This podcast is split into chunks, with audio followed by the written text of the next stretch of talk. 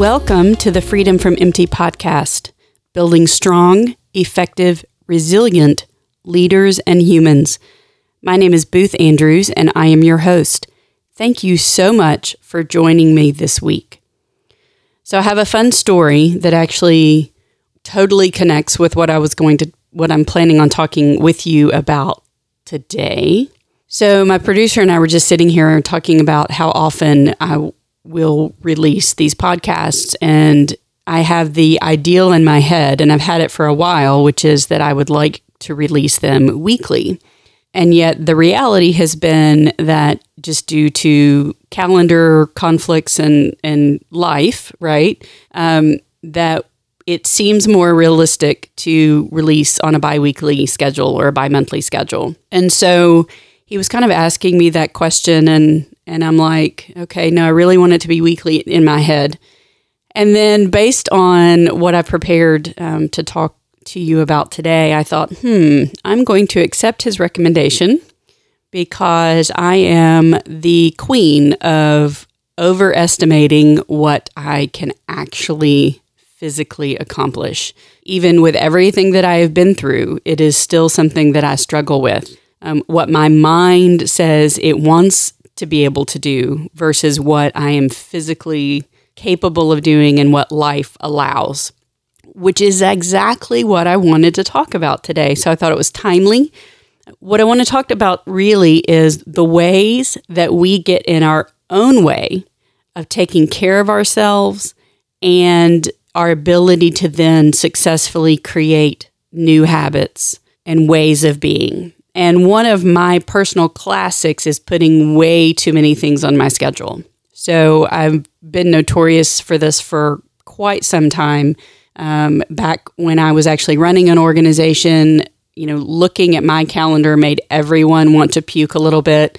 And my calendar was so packed that I literally got to a place that I could not look at it a week in advance because if I looked at it a week in advance, I was going to freak out. So I would literally look at it one day at a time. And things like have two meetings in Knoxville, drive to Chattanooga, have three meetings in Chattanooga, drive back to Knoxville, have an evening event. I mean, that would be something that would not be unusual. You know, a 7 a.m. to 7 p.m. day, not unusual. And in the middle of all of that, no breaks, no time to even eat lunch. Um, I was horrible about not scheduling time to eat. And I remember actually sitting at um, one of my favorite restaurants in Chattanooga, Tennessee, um, having a burger at 5 p.m. Um, and it was a burger that had bacon and egg on it because I told my sister since I hadn't eaten all day, I was having breakfast, lunch, and dinner with my burger at 5 o'clock before I drove back to Knoxville that day it actually happened again this morning. So when I tell you about what I've learned in my life and when I share with you the pieces that I feel called to share, it's not because I think I have it all figured out. It's because I am actually living and breathing this journey of learning a new way, a healthier way, a more peaceful and present and content way of being in my life. I'm still practicing that every single day. So this morning, I needed to take my kids to school, come record this podcast, go work out, go eat lunch with my son, and then go work um, for several hours. Um, I'm planning actually working late into the night tonight. And so, in the middle of getting ready this morning, my daughter says, Can you drop me at school instead of taking me to the bus? And I'm thinking, Sure. You know, well, actually, I didn't say it that quickly. I thought about it for a minute and I'm like, Well, school's on the way to where I'm going to record the podcast. So, sure, I think I can make that work. Well, you know, I take my son to school then, and then we sit in traffic forever at one particular red light near in our neighborhood um, and I see suddenly kind of the little line of dominoes that I've lined up about my day falling because what happens is if I don't get this podcast recorded in time, then I won't make it to my workout in time to then go eat lunch with my son at 10:40 because of course he eats lunch at 10:40 in the morning. And What I didn't process when my daughter asked was, hmm, you've already got a pretty tight lineup of things that have to get done within a certain time frame or it's not going to work. And I actually told her that in the car. I said, so next time we have this conversation, you know, we need to think about it a little more. And I'm notorious for, you know, people want to make a kind of make an audible in the middle of of a of a day or in, or in the morning when I haven't had enough coffee and I go, "Oh, okay, sure, I'll figure out how to fit that in." And the reality is it doesn't fit.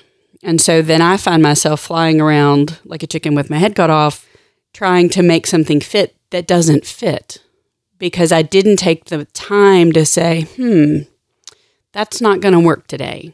It might work tomorrow, it might work another day, but it's not going to work today because today is already as full as it can be. You know, and that's one of the ways that I have gotten in the way of taking care of myself in terms of not allowing time to eat, not allowing time to breathe, not allowing time for life or traffic to happen. Um, and then, and, and so then you spend your day trying to essentially achieve something that is technically not possible in terms of, of the hours in the day that you have and the number of things you've crammed into your day. Um, and now I have found myself when I know I have a day coming up like that, I start to get overwhelmed in advance and I start to be afraid that I'm going to get sick. Um, and then, of course, that all of that kind of fear is also can be unhelpful. At the same time, that fear can be really instructive because it's like, hmm, if I'm already nervous that I am physically unable to do the things that I've put on my list, maybe that means I should take something off the list. Still learning that one, not really good at it, but definitely developing an awareness that, hmm, if you're if you're dreading your week so much that you're afraid you're not going to get through it without coming down with something, maybe you should adjust your expectations. So one of the ways that we get in our own way, putting too many things on our schedule, pushing ourselves through that, and then wondering why we feel sick or exhausted or overwhelmed or anxious about what's happening in our lives. Another way that I see my clients struggle is, you know, we get to a place of awareness of, hmm, this isn't working for me. I need to change it. And then we expect to just flip a switch and have it changed right? So it's like now we have the awareness, now we understand there's a problem, and we expect ourselves to just be able to turn over a new leaf the very next day and never backslide. And I want to tell you that that's unrealistic. And it's not only unrealistic, but it can create kind of a cycle of self fulfilling fears and prophecies.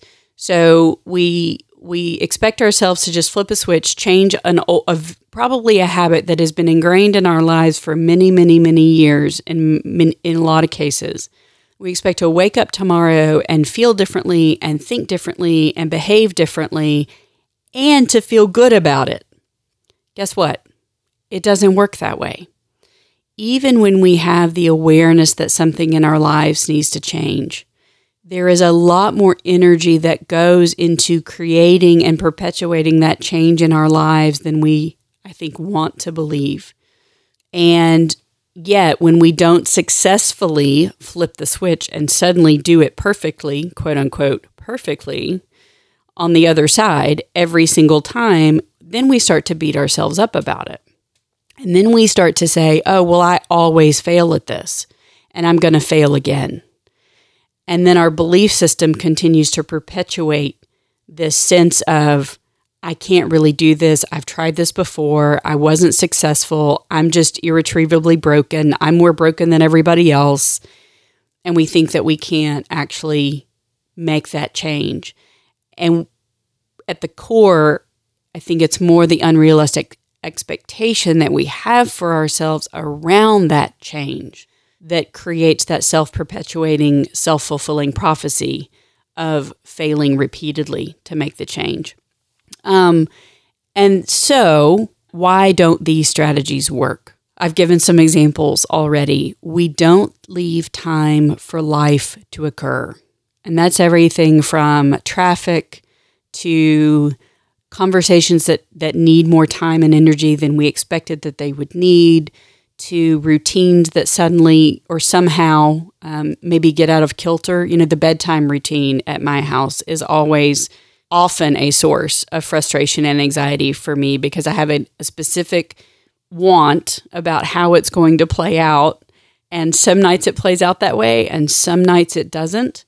And the question for me is has I have I left time in in my life and in what I need for understanding that sometimes the bedtime routine doesn't work the way that we need it to or the way that we want it to. And sometimes it takes longer. Lots of things in our lives take longer than we imagine that they are going to as we think about them in advance. And so when we don't leave time for life to occur, guess what? Life happens anyway. But we find ourselves frustrated and overwhelmed and, you know, yelling in traffic because life happened and we didn't leave room. Here's another place that that where the strategies don't work. When we set gigantic goals. So I'm I'm the queen of go big or go home. I'm the queen of people used to ask me, when do you want that? And I'd say, well, I really wanted it yesterday, but tomorrow will do. Um, I'm the queen of I may have gone through a period where I've been really, really tired, and then I get some rest, and then I'm sitting there looking at my schedule and I'm thinking, you know, you really haven't been exercising the way you need to. So I don't put exercise on my calendar like one or two or three days a week. I put it for seven. I'm going to do yoga and I'm going to cycle and I'm going to swim and I'm going to lift weights and I'm going to feel amazing. Right. Because day one, I'll probably make it to the workout. And day two or three, I might still work, make it to the workout. And then day four, five, and six, I'm starting to get really, really tired because I probably haven't backed off of all the other things that were on my calendar whenever I decided to add seven days a week of working out. And again, I am totally guilty of setting myself up for failure. And I know I'm not the only one who says, oh, again, I have this awareness that I need to do this thing. So I'm going to meditate every single day. And it's not, I'm going to sit still and quiet for two minutes a day until I develop this new habit. It's, I'm going to sit still and quiet for 30 minutes a day. And I'm going to work out for an hour a day because why would I work out if I can't work out for at least an hour? And I'm going to put all of these things in my calendar and then I'm going to get frustrated and feel like a failure and beat myself up when it's day three or day four and life happened. I'm really tired and I didn't actually leave enough room in my life to make these changes. And I have fallen off the wagon already, right? The classic New Year's resolution lasts for a few weeks and then we fall off the wagon. Maybe it's because the goals that we set our, for ourselves, instead of setting those incremental goals, like I'm going to sit still and quiet for two minutes a day, or I'm going to start walking five minutes a day or 10 minutes a day for three days in the next week. Those types of goals are much more achievable and sustainable than I'm going to meditate seven days a week and I'm going to do yoga five days a week and I'm going to swim and I'm going to cycle and I'm going to weightlift or whatever it is that, that you know somewhere in the back of your mind you should be doing for yourself and you're not actually doing. The other thing that I've seen is that when we don't have very specific goals, like when it's, you know, I'm just going to exercise more or I'm going to eat more nutritiously or I'm going to drink more water or I'm going to get more business. The more specific the goals are, the more successful we will be. The more ambiguous the goal, and the bigger elephant it is, so to speak. If you've ever heard, you know, how do you eat an elephant one bite at a time? If the, you know, the elephant is I'm going to get five new clients by in 2 weeks. And that may or may not happen, but I can tell you that if I haven't actually set down the activities it's going to take to get those five new clients, it's less likely to happen the bigger our goal is, the more ambiguous it is, the less um, the less time bound it is, the less li- the more likely it is that that goal is going to end up on the back burner, because we kind of pick it up and we go, hmm, I have that goal or I have that project, but I'm not really sure how I'm going to do it. And I don't really have time right now to figure out how I'm going to do it, or I'm feeling overwhelmed by it because it's not specific and I don't really have my brain wrapped around how I'm going to get it done. And we, so we look at it for a minute and then we set it back down. And then, you know, the next time we have, you know, we're sitting in our office or we're sitting wherever we work and we look at the things that we could do on our plate and we go, hmm, yeah, I'm going to do that thing that's going to get me that dopamine hit right now because I can get that done in the next two minutes. And I have this other thing over here that feels very big and very overwhelming and very ambiguous, and I'm going to leave it on the back burner. And so, one of the things that we can do to support ourselves achieving any goal is to break it down in pieces. And I don't mean break it down in a 100 pieces, I mean break it down in the next three. What are the next three things that you can do to achieve the goal? I'm not even saying don't have an in a larger end goal in mind, but what are the next three steps you need to take to make that goal a reality? Um, because the other thing is, if we break down that goal into a hundred pieces and we write down a list of a hundred things that need to happen to buy to, to eat the elephant, we're overwhelmed by the hundred things, and we don't know where to begin. And so, as I coach both personal and business clients, you know, yes, you have big goals, and I'm a, I love big goals. But what are the next three things you need to do to accomplish that goal? Um, this does not come to me naturally. When I used to uh, drive change at um, the last organization I led, I really was one of those people that wanted to pull every single lever all at once. Like if there, you know, if I saw any increment of the so and so-called machine, you know, the the all of the moving pieces and parts that helped us get where we wanted to go. I wanted to pull all of them and I wanted to pull them all right now. And I didn't even give them time like I didn't pull a lever and go, "Hmm, okay, what difference did that make? Did it make an incremental difference? Did it not make a difference at all? Have we actually had time to internalize that change or are we just um, you know, I didn't ask any of those questions. It was just pull all the levers, pull them all now. Um, no stone left unturned, no opportunity missed. Um, and I can only imagine how exhausting that must have been for the people that worked with me. Challenging and exciting, maybe, but also incredibly, incredibly exhausting. And as I've continued to work in my own life and with people over the last few years, I really have learned the power of writing down just those next three things. What are the next three things that need to happen to help me get toward this particular goal and tackling those three things? And I do it as simply as write it on a post it note. And if it doesn't fit on a post it note, maybe it's too many things. Um, I found myself at the office last night with three hours and feeling overwhelmed.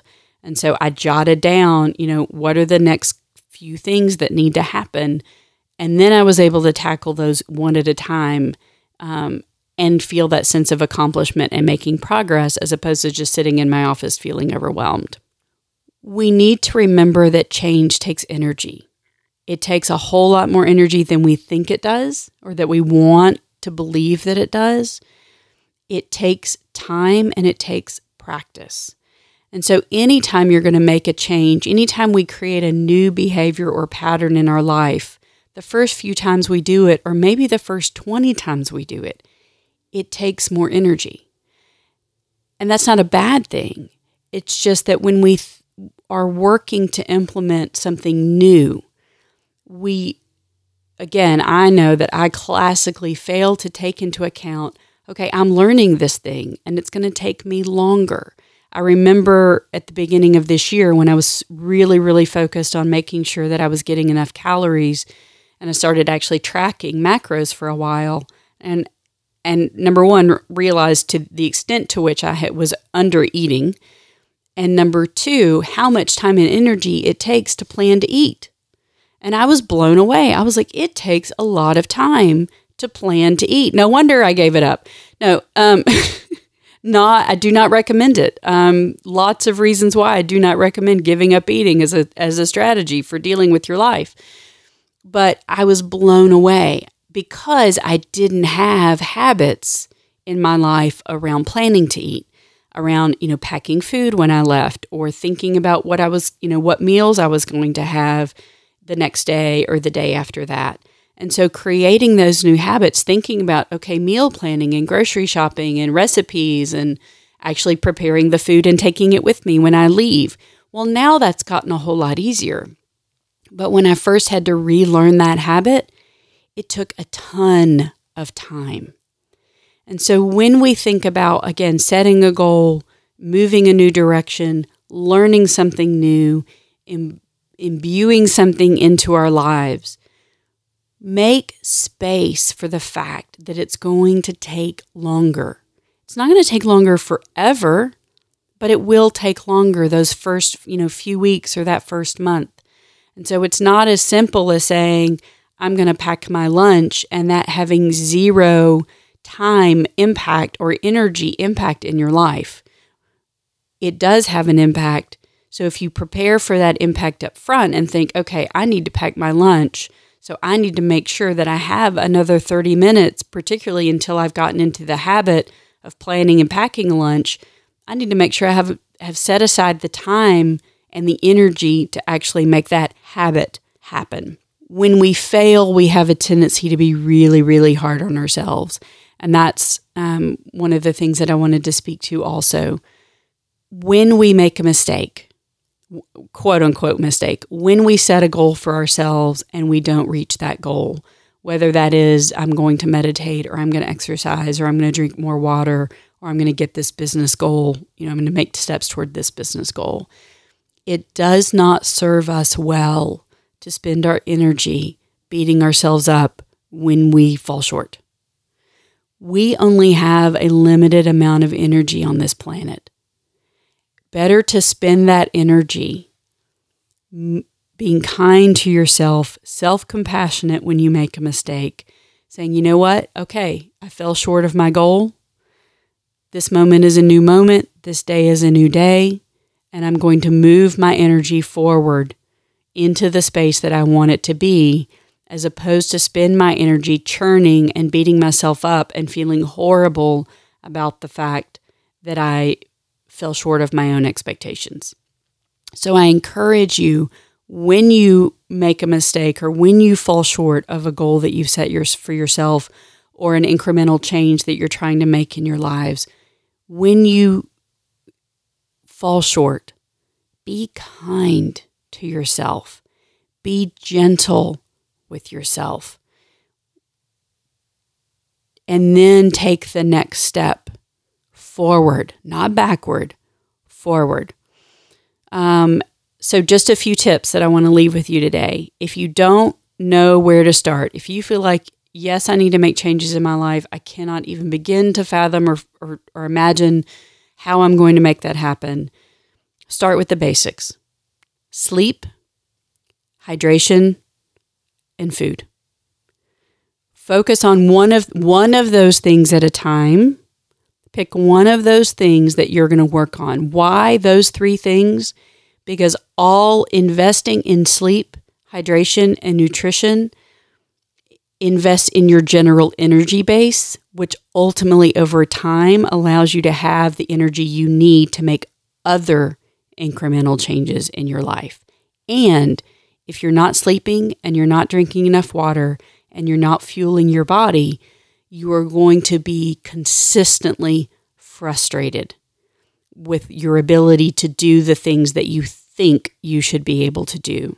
Because if you are not supporting yourself physically, you are not going to be able to accomplish all the things that you want. Make small, incremental changes, no more than three at a time, and give them time to stick and show impact. No, give give yourself the time to acknowledge your successes. Give yourself the space literally to receive the dopamine hit. I set this goal or I said I was going to do this thing and I did the thing. Some of us don't even slow down enough to acknowledge that we did the thing. And that's really really really important even in you know organizational change management is to celebrate successes. Why? Because when we take the time to celebrate our success, again, it adds a little bit more to our energy pool to tackle the next thing. Be kind to yourself when you fail. It's not a character flaw. We overestimate our ability to force things by will and discipline. There's actually great studies out there that talk about that. You're a human being. Guess what? You're a human being. which means you are not going to be able to mentally and by will alone overcome every obstacle or change everything in your life that needs to be changed. Be kind to yourself when you fall short. Avoid the all or nothing mentality. I'm still learning this one. Um, again, small incremental changes over time add up to incredible impact, much greater than run out, do the thing full bore for, you know, a couple of days or a week or 3 weeks and then completely fall apart and not only stop your forward progress but also create this belief system that you are not going to be successful. And make sure that you leave space to process your emotions around change. Change can be exciting, change can be good, change can be incredibly positive, and there is often a grief cycle around change. When we make change in our lives, we often are acknowledging that something in our life isn't working for us anymore. And with that acknowledgement comes grief about what we thought would be, who we thought we would be, who we thought other people would be, how we thought things were going to work. Um, lots of opportunities for grief when we are actually engaging in change. So I just want to kind of give you a heads up that grief during change is actually normal. Often in order to move forward, we have to grieve what whatever it is we've realized doesn't serve us anymore and we're trying to let go of whether that is a belief system about ourselves um, or a belief system about other people or our belief system or our understanding of how we are showing up in the world compared to how we want to show up. And so the grieving process takes time. And again, it takes energy. So as you are looking to set goals or to make changes in your life and to move forward in your life, think about making incremental changes. Think about giving yourself time and space to breathe through the positive emotions that happen with change and the negative emotions that happen with change. Be kind to yourself when you fall short. Do the next thing, the next few things that are going to get you where you want to go and give those incremental changes time to show up in your life, to show their impact, to demonstrate, and to help you build your confidence in your own ability to make change. And then you can add another layer or another goal or another um, practice or habit that you want to build in. But start small, be kind, and give yourself the space and energy that it's going to take to support the change you're trying to accomplish. For more information about the work that I do with individuals, groups, and organizations, go to boothandrews.com. You can also find me on Facebook at Booth Andrews and on Instagram and Twitter at Knoxlight. That's K N O X L I G H T. Thank you for listening today. If you haven't already, please hit subscribe and remember to rate this podcast on iTunes or wherever you listen to podcasts. I look forward to being back with you next time.